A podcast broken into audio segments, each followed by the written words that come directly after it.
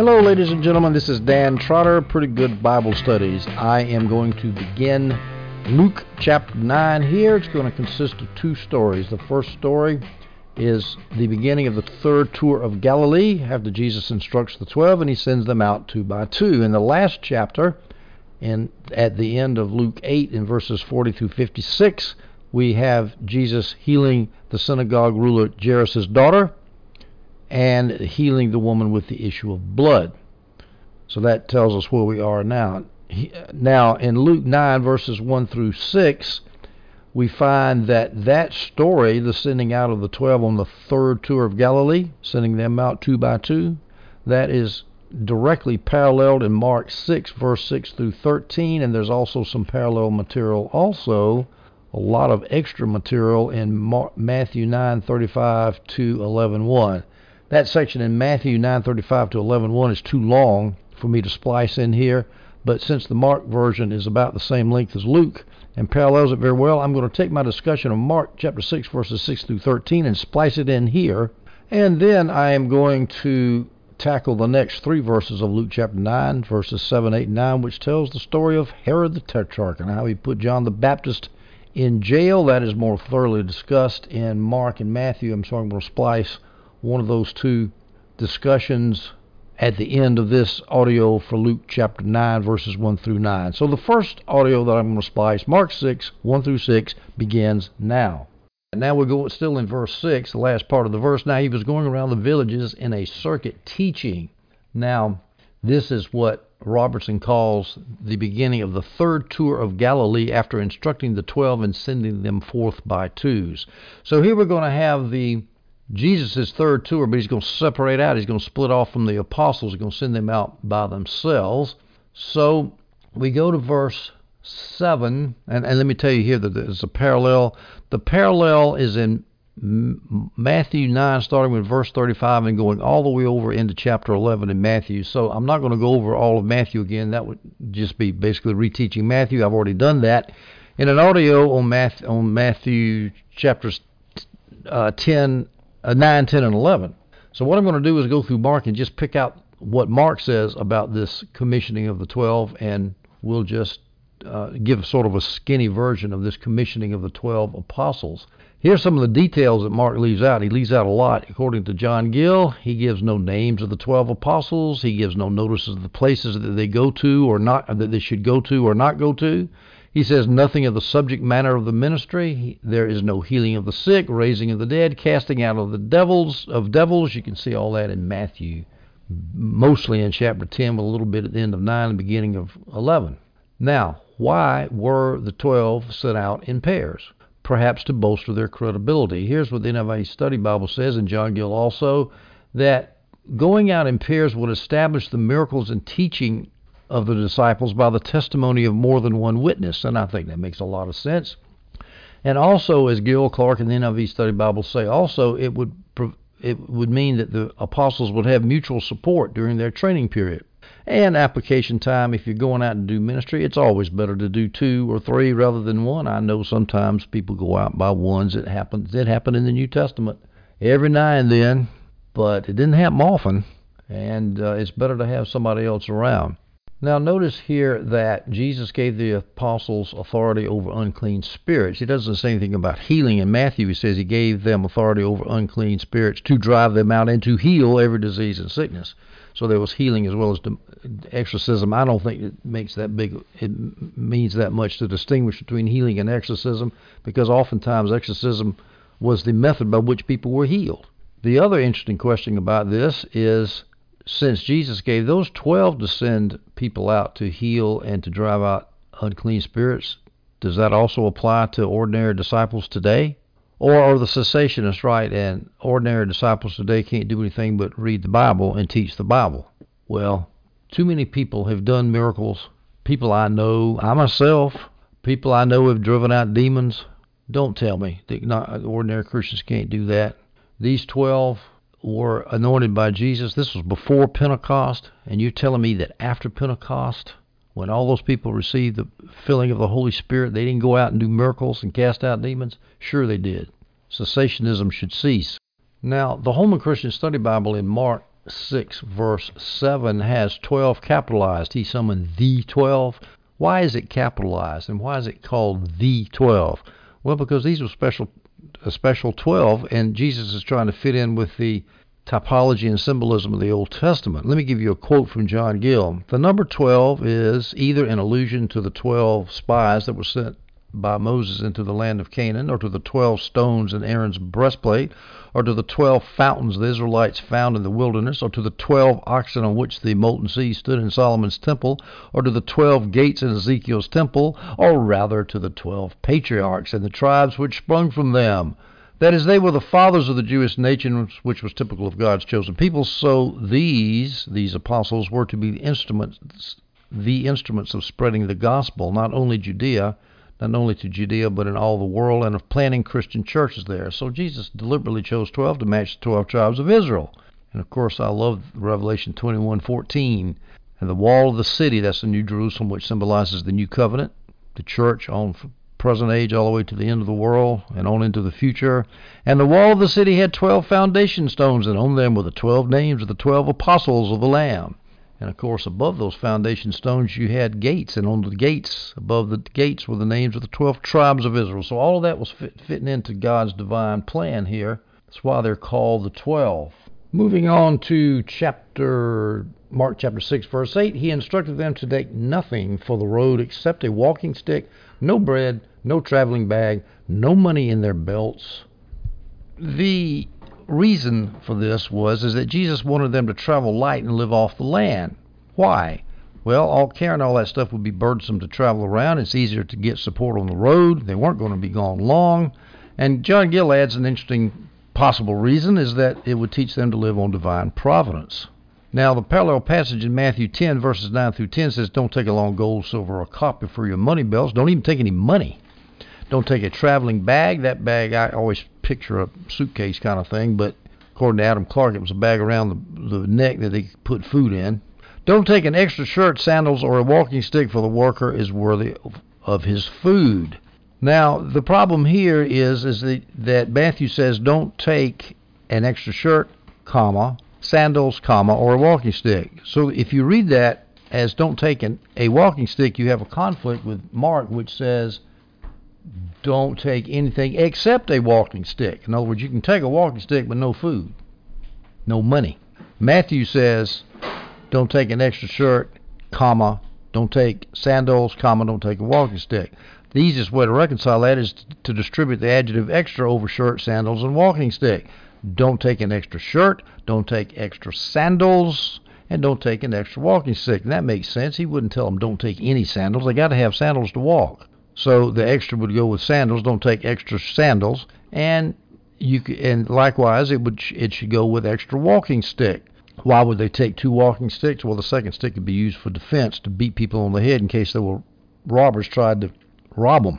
There's other ways to possibly reconcile that too, which I don't think are as good. You could just say the translation is different in Mark that the Greek word means walking stick, where in Matthew it means a stick for defense. It's understood the, the word is loose enough in its definition so that Mark could have meant Jesus could have said in Mark, don't take anything except a walking stick, and Matthew is saying don't take a defense stick, but you can take a walking stick.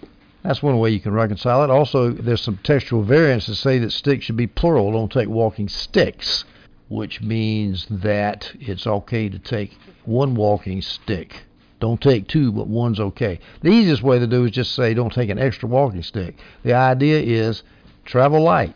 The worker is worthy of his food. In the New Testament, uh, we know from the apostles who went out spreading the gospel in the book of Acts, for example, they never took money. They never took money from people they were ministering to. They never asked for money, but they did ask for and receive hospitality. Nothing wrong with that. I remember Grosheide, the great the famous commentator in the New International Commentary series, made the point that seeking for, uh, asking for hospitality is not the same thing as asking for money. It's a different thing. So all this stuff about you being worthy of support was under under conditions. You don't ask for it with the people you're ministering to if you're going to follow the apostolic pattern, and you. But it's okay to ask for hospitality when you need to go somewhere, and you can I've done a whole video on this actually on YouTube. You can find places in the New Testament where Paul did all that, and it's it's r- relatively easy to establish. But the general idea is is that the labor is worthy of support. That's not salaries. These people didn't go out and take salaries. They took hospitality. He's worthy of his food, for the worker is worthy of his food. That place in Timothy where it says the work, the elder is worthy of his wages, that's metaphorical. He compares it to a oxen not muzzling an oxen who's eating grain off the ground. You don't pay oxen wages. When he says you don't muzzle the ox for the labor is worthy of his wages, you don't say the oxen is trying to get wages, and neither is the minister of the gospel taking wages as a salary. He's not a hired hand, but he can take gifts should take gifts if he if he deserves them. He could, and likewise hospitality. Moving on to Mark verse chapter six verse nine, they were to wear sandals, but not to put on an extra shirt that fits with Matthew ten, where it says don't take extra shirt and also probably extra sandals. We go to Mark chapter 6, verses 10 through 11. Then he said to them, Whenever you enter a house, stay there until you leave that place. If any place does not welcome you and people refuse to listen to you when you leave there, shake the dust off your feet as a testimony against them. Why should they stay in one house and not move around? Here are some possible reasons. First of all, it would look like they were difficult to please and ungrateful if they left the first host and went to a second host. They might bring reproach upon the first host by leaving.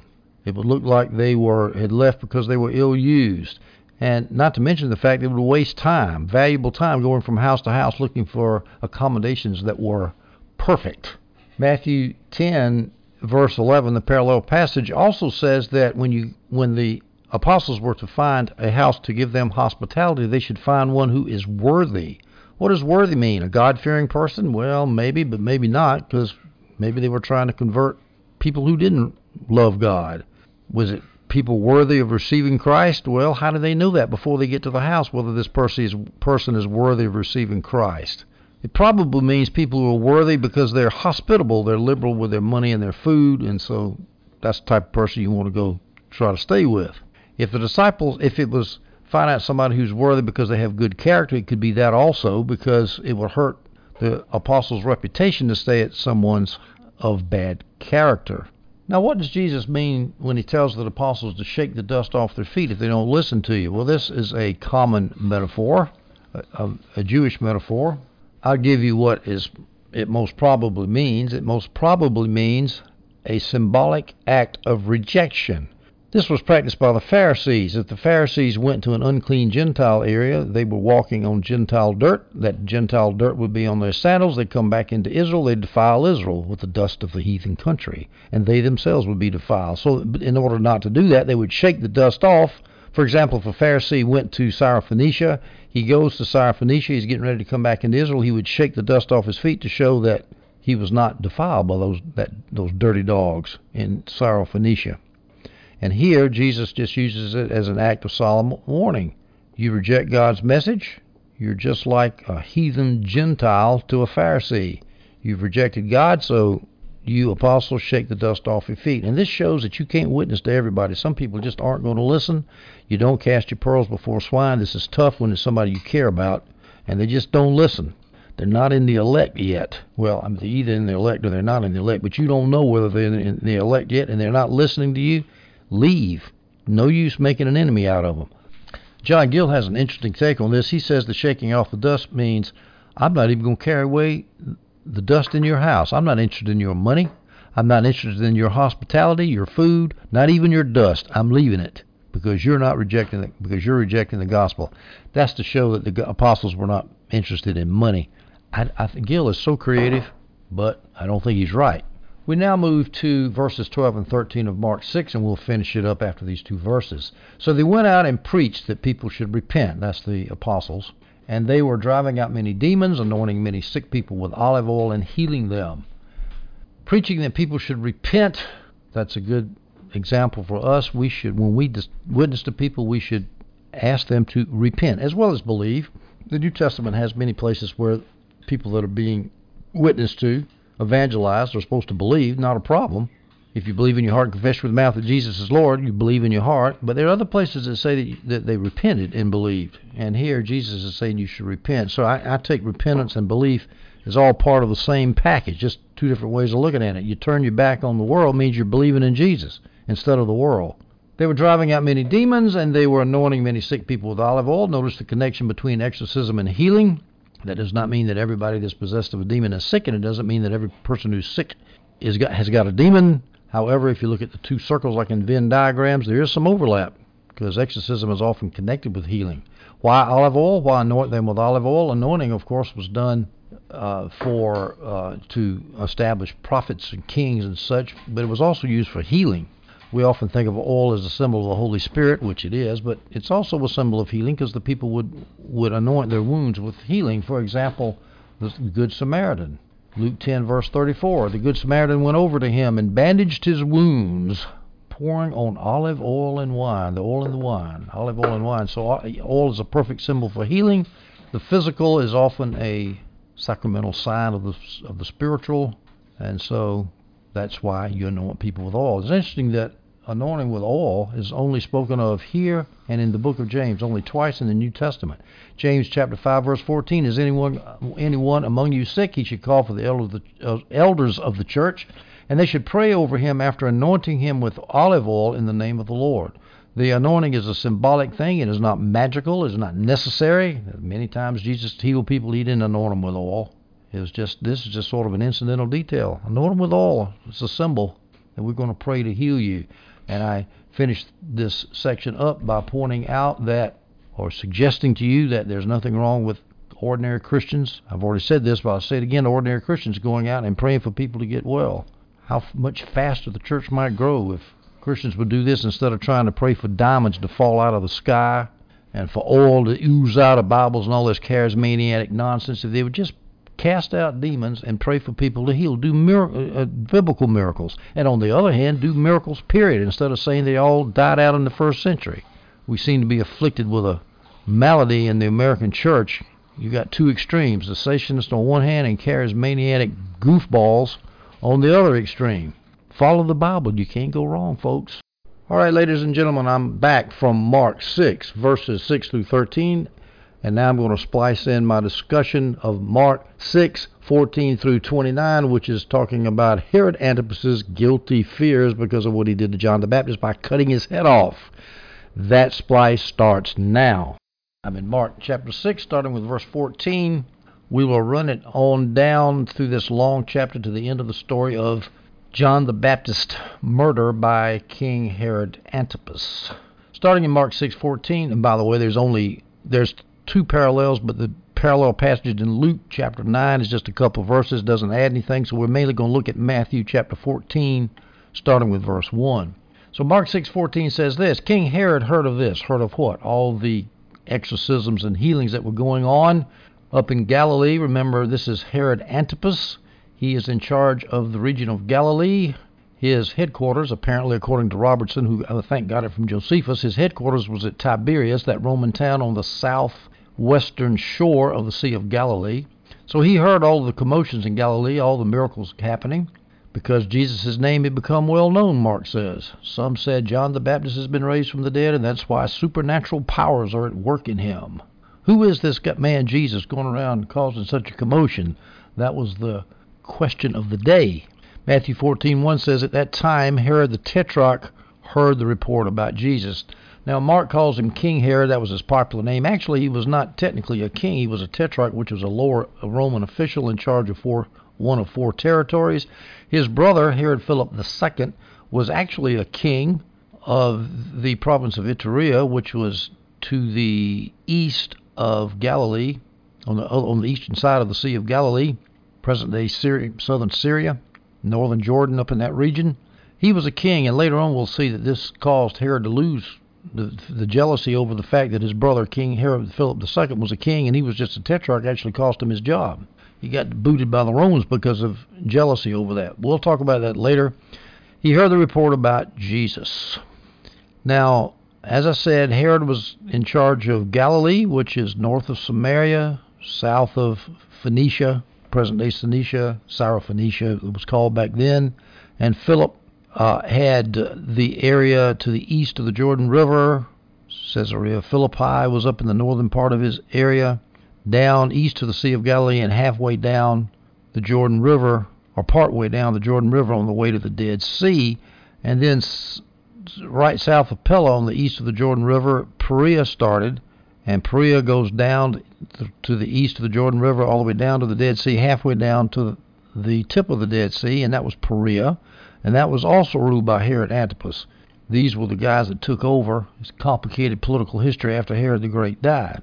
So anyway, Herod, King Herod was a big shot, and he was in charge of a big area. And all of a sudden he hears about these miracles, and he wants to know what's going on. And remember, this is Herod Antipas, not Herod the Great. Herod Antipas was one of the sons of Herod the Great. Got to remember that. Herod the Great was died in 4 BC, right at the same time, right about the time that Jesus was born. This is at the time of John the Baptist and Jesus' beginning of his ministry in about 30 AD or so, or well, actually about 26 AD or so. The time is about the time of the mission of the twelve, according to Jamieson, Fausset, and Brown. We talked about that in the previous chapter. Now, John the Baptist had probably been in prison for about a year at this time before uh, Herod put him to, put him to death, as we're going to see in a minute. But enough time had gone by. John was in prison for Jesus to have his ministry well established and for him to become well known. Mark says he was well known in Mark 6, verse 14. We go to verse 15 in Mark chapter 6. Others said he's Elijah. Remember, some in verse 14 said, Is John the Baptist come back to life, working miracles? 6:15 says others says he is Elijah. Still others says he is a prophet like one of the prophets. Luke adds this detail like one of the old prophets, another prophet besides Elijah. So nobody knows who he is.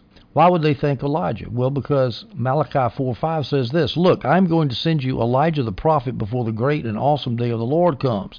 That would be the day time, the day of the Lord and to the Old Testament Jew would be the times of the Messiah, and Elijah was supposed to show up before the Messiah came and I'm the Messiah. It could be that, some, and some say this, that Herod's courtiers are telling Herod it was Elijah that was going around doing all these miracles, so that Herod would not think it was John the Baptist raised from the dead, because Herod had killed John the Baptist, and that would give him a guilty conscience because he had killed John. We're we're looking now at the time after the beheading of John the Baptist. We're going to go back and pick up the story of how it happened just a little bit. Now, in Mark 6:15, the Holman Christian Study Bible says, still others say he's a prophet. John Gill says that could be translated as the prophet, which would mean that the people were referring to Deuteronomy 18, I think it's verse 15, where Moses predicts a prophet like him is coming after him. That, of course, is the prophet, and that prophet, of course, was Jesus. Or it could have just been some other prophet like Jeremiah. Anyway, they were all speculating who this was. Now, those who were speculating that it was John the Baptist included Herod Antipas, because in Mark 6, verse 16, which we're just getting ready to read, Herod says this When Herod heard of it, he said, John, the one I beheaded, has been raised. This shows Herod's superstitious fear and guilty conscience. He probably thought John the Baptist was going to come back to haunt him because he had cut his head off. And he probably felt guilty because he knew, he had to have known, that John the Baptist was perfectly innocent of any crime. Now, some people think that Herod Antipas was a Sadducee. Now, if he, Herod was a, Antipas was a Sadducee, that would really be something that he would think that John the Baptist had res, been resurrected from the dead, because the Sadducees don't believe in the resurrection of the dead. How do you get the idea that Herod Antipas might be a Sadducee? Well, if you compare two verses, Matthew 16:6 and Mark 8:15, and make a substitution, you'll see this. Matthew 16:6 says this, Then Jesus told them, Watch out and beware of the yeast of the Pharisees and Sadducees. Mark 8:15 says this, Then he commanded them, Watch out, beware of the yeast of the Pharisees and the yeast of Herod. So you see that Sadducees and yeast of Herod are in perfect parallel there, so it sounds like the yeast of Sadducees is the same. The yeast of Herod is the same thing as saying the yeast of the Sadducees, and so therefore Herod is a Sadducee. That's just speculation. But if it's true, it would be quite interesting to think that a man who doesn't believe in the resurrection of the dead is so shaken up by his murder of John the Baptist that he thinks somebody's actually resurrected and come back to haunt him. Except not haunt him as a ghost, but haunt him as a resurrected human being. Now, this idea that some that the, that John the Baptist, excuse me, that Jesus might be John the Baptist's resurrection from the dead shows the belief in resurrection that the Jews had. This was a common belief they had, the resurrection of the physical body. Now, talking about Herod's guilt, John Gill says this quote, The murdered prophet haunted his guilty breast like a specter, and seemed to him alive again and clothed with unearthly powers in the person of Jesus. And it's ironic, people are saying this is John the Baptist doing miracles because John the Baptist didn't do one miracle while he was doing his ministry. All he did was preach. Now, why might Herod Antipas have a guilty conscience for killing John? Well, because John was chastising his immorality, rightly chastising his immorality, and that's why John the ba- Herod Antipas killed him. There might have been a secondary reason why John the Baptist had killed why Herod had killed John the Baptist. He may have feared the reaction of the Jews to his incestuous marriage. He might have feared a revolt stirred up by John the Baptist. John the Baptist kept saying, You shouldn't have married your brother's wife Herodias, but you did, and it's incestuous. And if all the Jews heard that, these Jews who are very sensitive about violating the law, they might start thinking, well, our great leader up here, Herod Antipas, is an incestuous person and maybe we ought to revolt against him. Now, how do we know that Herodias and Herod Antipas' relationship was incestuous? Well, we can look at Leviticus 18, verse 16, and read this You are not to have sexual intercourse with your brother's wife, it will shame your brother. Well, Herod Antipas was having sexual intercourse with his brother's wife Herodias. His brother was Herod Philip I, and his wife was Herodias. This was a direct violation of the law. But now the next question is, well, so what? Herod Antipas was not under Jewish law, was he? He was a Roman official, so why did John the Baptist blame him for that? Well, he, we don't know that he blamed him for incest, for being within the laws the bounds of consanguinity. We don't know that. He might have just blamed him for adultery because he could have just blamed him for adultery because he stole somebody else's wife and it could be that he was just it was just a detail that it was his brother's wife, it, but he'd taken somebody else's wife. He would have been guilty of adultery. The fact that it was his brother's wife was just a detail. Or it could be that Herod Antipas was Jewish because, after all, his father had converted to Judaism and he was the son of his father. Even though he was in bed with the Romans, he was still a Jew. And so he should have been under Jewish law. And even if he wasn't under Jewish law, I can imagine a Jew would think highly of him, uh, uh, not think highly of him because he was breaking Leviticus here, even if he were considered not to be under the Jewish law. Herodias might have suggested that to Herod, said, you know, this John the Baptist is out here preaching against our marriage. That might cause a popular tumult. It might cause an uproar. It might cause a revolt. And you know what that means for a political leader. So maybe you better arrest John and get him out of the way. It could have been why Herod had arrested John. Well, let's move on. Mark chapter 6, verse 16. When Herod heard of it, that is, heard of all the, the commotion going on in Galilee because of Jesus' ministry and the ministry of the twelve, when, G- when Herod heard of it, he said, John, the one I beheaded, has been raised. Now, notice this fear that, this superstitious fear that John the Baptist come back in order to haunt him was not first proposed by Herod. Other, others had first given out that John the Baptist was risen from the dead. In our parallel passage in Luke 9 7, we read Herod the Tetrarch heard about everything that was going on. He was perplexed because some said that John had been raised from the dead. So some people were saying it.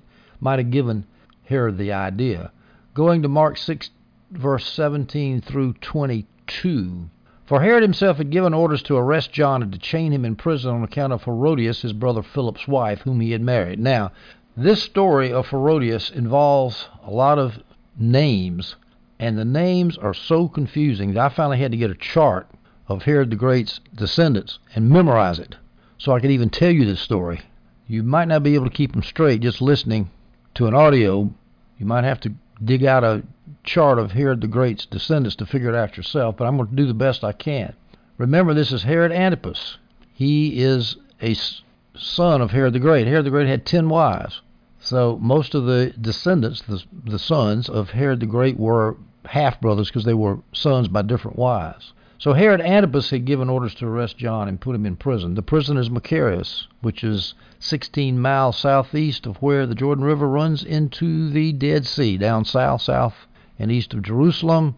It's a mound that's still there today. If you're interested in archaeology, you can or look at a picture of it on Wikipedia. Still there. That's where John was killed, and that's where he was chained. Now, why did Herod arrest John? Because of his brother Philip's wife. Well, who was the brother Philip? Well, to make this story interesting, Herod had two brother Philips, and both of them were called Herod Philip.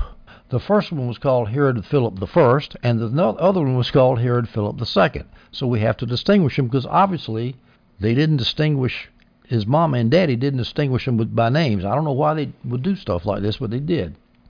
So Herod Philip First was married to a woman named Herodias. Now Herodias and Herod Philip First had a daughter named Salome.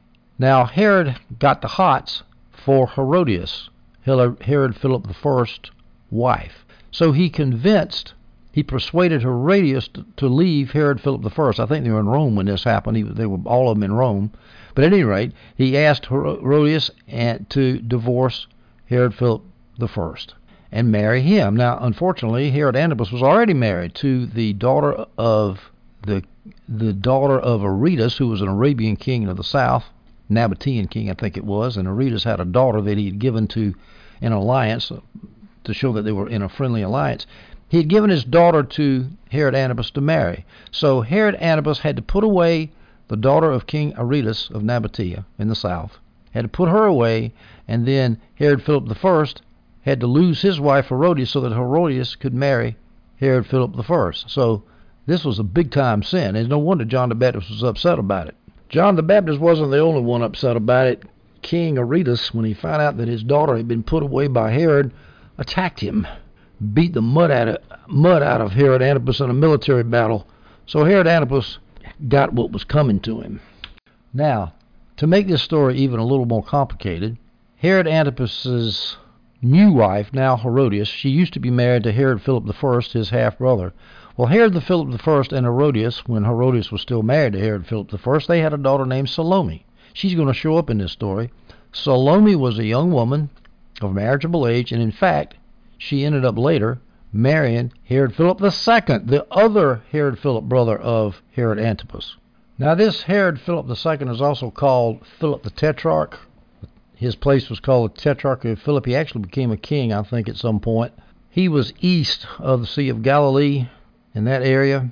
Caesarea Philippi was up there and went down. Just basically remember the eastern part of the Tetrarchy of Philip covered the eastern part of the eastern shore of the Sea of Galilee. He married Salome. So Herod the Philip II married Salome, who was the daughter of Herod Philip I and Herodias, who ended up divorcing Herod Philip I and married Herod Antipas. So it was a nice family affair. It sounded like something to go on in one of Jeff Foxworthy's stories. So there's your story, and of course Salome is the sexy girl who who sexy danced ended up getting John the Baptist killed. So there's there's your characters. Now let's see if we can get the story straight. Matthew 14:4 says, well let's go back to Mark 6 verse 18. John had been telling Herod, "It is not lawful for you to have your brother's wife." Well, it certainly wasn't lawful. They both both Herodias and Herod Antipas were legally married to other women uh, to other spouses, and they had no grounds for divorce, and they divorced and married each other. Verse 19 in Mark 6 So Herodias held a grudge against him, against John the Baptist, and wanted to kill him, but she could not because Herod was in awe of John and was protecting him, knowing he was a righteous and holy man. It was hard for Herod Antipas, although he was an evil man, it was hard for him to kill a holy man, just for superstitious fear, if nothing else, not to mention the fact that a lot of people in Galilee thought that John the Baptist was a holy man, and to kill a holy man would get a bunch of people mad at him. It might cause political turmoil, which is something, of course, that Roman underlings feared. They didn't want the emperor to say, "What's going on over there in my corner of the empire?" So she Herod had a lot of reason not to kill John. That's why he was protecting him. Verse 20 still in Mark 6, when Herod heard him, heard John the Baptist, he would be very disturbed. Well, obviously, because he was saying, You, sir, are a sinner. And it wasn't just because of the adultery that John the Baptist was chastising Herod for. We read in the parallel passage in Luke chapter 3 verse 19 that John the Baptist was criticizing Herod for other things too, but Herod the Tetrarch being rebuked by him about Herodias, his brother's wife, and about all the evil things Herod had done. So Herod was an evil ruler, and John the Baptist kept pointing out to him, You, sir, are a scumbag. But John, but John, but Herod would still listen to him, would hear him gladly. As a matter of fact, Mark says in verse 20, chapter 6, gladly hear him. Why? Because I'm sure he was fascinated by John the Baptist. John the Baptist was a very unusual character. He preached total righteousness in an atmosphere of total sin, corruption, and putrefaction, moral evil. So Herod's listening to this guy who's condemning him. It's a very interesting psychological situation. Verse 21 Now an opportune time came on his birthday when Herod gave a banquet for his nobles, military commanders, and the leading men of Galilee. This party was probably in Tiberias. When Herodias' own daughter came in and danced, she pleased Herod and his guests. The king said to the girl, Ask me whatever you want, and I'll give it to you. That daughter was Herodias' daughter by Herod Philip I, her former husband, Herod Antipas's half brother. And Salome, the girl who later ended up marrying Philip the Tetrarch, Herod Philip II, the other Herod Philip brother of Herod Antipas, she ended up marrying him later, but at this time I guess she's still single. And she comes in there and she does a sexy dance. Now it says the girl pleased him. Well, people debate on why the girl pleased the king and the guest. Was it because she had a nice smile and was cheerful, or because she danced so well, or is it because she was lascivious? Well, the NIV Study Bible says it's unquestionably because she was lascivious, and I think it's unquestionably true that that's why she did it. Bunch of testosterone laden government officials and military officials watching some girl doing a belly dance. I guess is what she was doing. so, you know, that's what happens to men. As soon as they see a, a woman's form unclothed a little bit, there's a big switch on top of the head. It goes on, off, and it goes click off. Quits working. And that's what happened to Herod Antipas here. His brain quit working. He said, I'll ask ask you want what you want and I'll give it to you, Mark says. In the parallel passage in Matthew it says I'll give you up to half my kingdom. Excuse me, in the verse, next verse in Mark 6:23, he said, "Whatever you ask, I will give you up to half my kingdom." Now that's a proverbial reference to generosity. It's not meant to be taken literally. I mean, she couldn't have gone and says, uh, "Herod, uh, Antipas, I think I'll take Perea, you keep Galilee, or I'll take Galilee, you take Perea. No, that's not what he meant. It's it's a proverb. It means I can give you a whole bunch. You ask for it. I mentioned some of the reasons why the guest might have been pleased by Salome because she was bright and cheerful, because she was sensuous and lascivious. Another option might be is because Herod might have been pleased because it was his birthday and she was showing him honor on his birthday. In other words, it might have been innocent. Uh-uh, I don't think so. I don't think so at all. Notice that Matthew says she Salome pleased Herod, and Mark says she pleased Herod and his guest. Well, the guests weren't having the birthday party; they were pleased because she was doing a sexy dance. I'm absolutely convinced of it. By the way, Salome is not mentioned in the text as the name of the girl. We we get her name from Josephus. Now, to give you a feel of what a big birthday party this was, and why King Herod could not back down from his promise to give her up to half the kingdom and Salome's request to have John the Baptist's head brought to her on a platter. The reason he couldn't back down from this is because this was his birthday party, and kings' birthdays were big deals among the Gentiles, according to, to John Gill. Not so much among the Jews, but among the Gentiles. This may have even been his day of ascension as king or tetrarch of Galilee, as Gill and Clarke point out, because you call those they call those names by the same Greek word, translated as birthday. So he had all those guests, and this, and he says, "Ooh, Salome, Salome, I'll give you whatever you want." Mark 6:23 through 29. So he swore oaths to her. Notice not just one, but plural oaths to her, to Salome. This is he, Herod Antipas, swore oaths to Salome. Whatever you ask me, I will give you up to half my kingdom. Then she went out and said to her mother, and she went out because Herodias, her mother, was not there sitting with all the men at the banquet table. That wasn't the custom. So she goes outside of the banquet hall and said, What should I ask for? She's probably pretty excited about this. John the Baptist's head, she, so her mother Herodias, said. Immediately she heard to the king and said, I want you to give me. Immediately she, Salome, went back into the banquet, heard to the king, and said, I want you to give me John the Baptist's head on a platter right now. Though the king was deeply distressed because of his oaths and the guest, he did not want to refuse her. He couldn't. He was between a rock and a hard place. He didn't want to kill John because it might cause a tumult and because he might feel guilty about killing an innocent holy man. But on the other hand, he was the king and made all those solemn oaths before the officials of his kingdom. Verse 27, the king immediately sent for an executioner. That's a Roman word there, so it's a Roman, one of his Roman soldiers sent for an executioner and commanded him to bring John's head. So he went and beheaded him in prison. Again, that's the, the prison Machaerus, probably, which was, say, right southeast of the where the Jordan River ran into the Dead Sea, out in the desert, the Jordan Desert there. So John the Baptist is in prison. He's killed. Probably the execution was done in private, not in public, because again, less of an uproar if you do it in prison, you do it in private.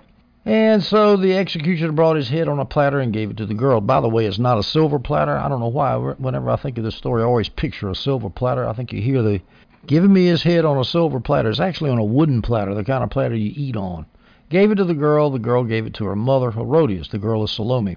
When his disciples heard about it, they came and removed his corpse and placed it in a tomb. The disciples probably got permission from Herod to go get the body, and Herod was probably in no mood to cross the disciples anymore. He'd already he just killed one of their prophets, and he was probably going to be as nice as he could about it.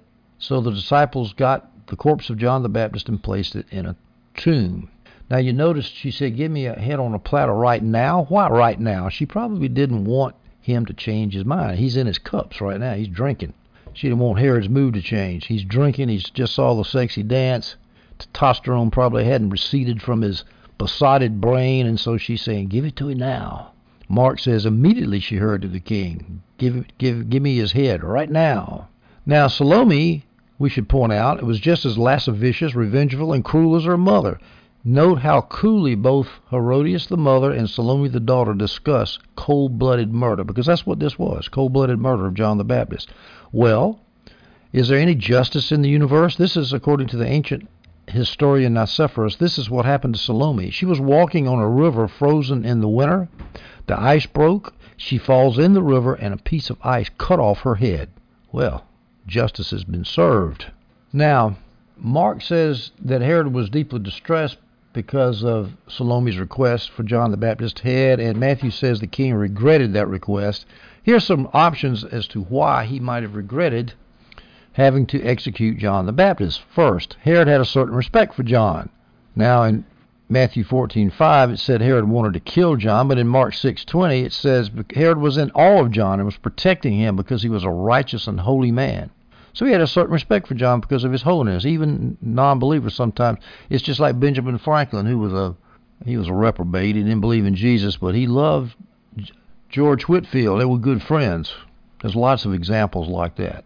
So this some people say there's a contradiction here between 620 when he said he would be very likely love to hear him, but in Mark Matthew 14:5 he says he wanted to kill him. The uh, the the NIV Study Bible note says that this shows contrary conflicting passions in a man of lust. Well, people are complicated psycholo- psychologically. I can see why somebody would want to hear somebody tell them they're a sinner but not having the guts to get out of the sin. I mean, after all, that would take a lot to get rid of Herodias again after you just busted up two marriages to get her. Well, anyway, that's the first reason why he regretted having to kill Herod Antipas regretted having to kill John the Baptist because he had a certain respect for John. The second reason is Herod would be worried that he would incur the wrath of the crowd who thought John was a prophet. That's John Gill's idea. Third reason his conscience was bothering him because he knew John the Baptist was an innocent man. That's John Gill's suggestion. Fourth reason the Roman leaders had a superstition against executing people on a leader's birthday. That's an interesting point from John Gill. So Herod was going against Roman the Roman leader's superstition by executing John the Baptist. Fifth possible reason from Jamieson, Fausset, and Brown. Herod the Great, Herod Antipas, excuse me, was galled to find himself entrapped by his own folly, getting suckered by a seductive dance. So he made oaths. He didn't want to violate his oaths, so he would be guilty of perjury. So instead, he committed murder. As John Gill points out, it's a little bit silly.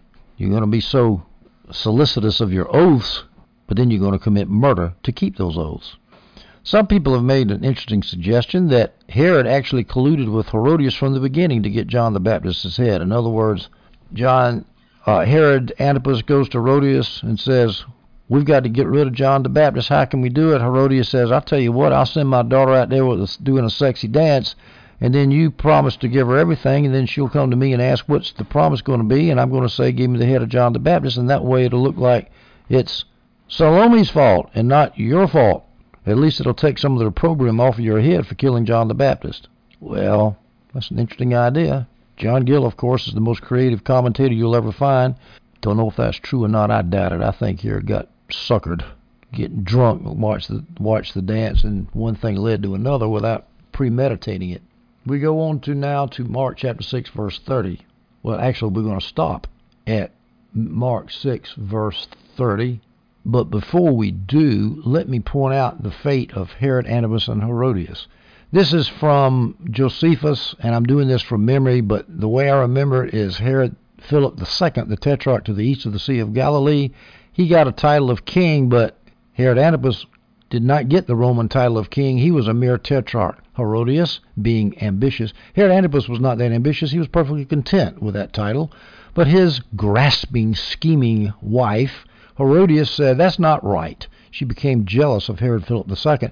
And she says, My husband, Herod Antipas, ought to be a king just like Herod Philip II is a king. Well, the politics involved in trying to get Herod Antipas a kingship irritated the emperor, and the emperor relieved Herod Antipas of his duties and exiled him. Herodias, being the loyal wife that she was, we got to hand that to her. She followed Herod Antipas to Lyon in southern France, where he was banished, and there they died, according to Josephus. So Salome gets her head chopped off with a piece of ice. Herod Antipas and Herodias get banished, and they all lived unhappily ever after. All right, ladies and gentlemen, I'm back from my splice of Mark 6, verses 14 through 29, which describes the guilty fears of Herod Antipas and Tiberias about Jesus because he had beheaded the Baptist and Machaerus. I think I failed to mention that the, the Salome's sexy dance was in Tiberias, which was Herod Antipas's capital.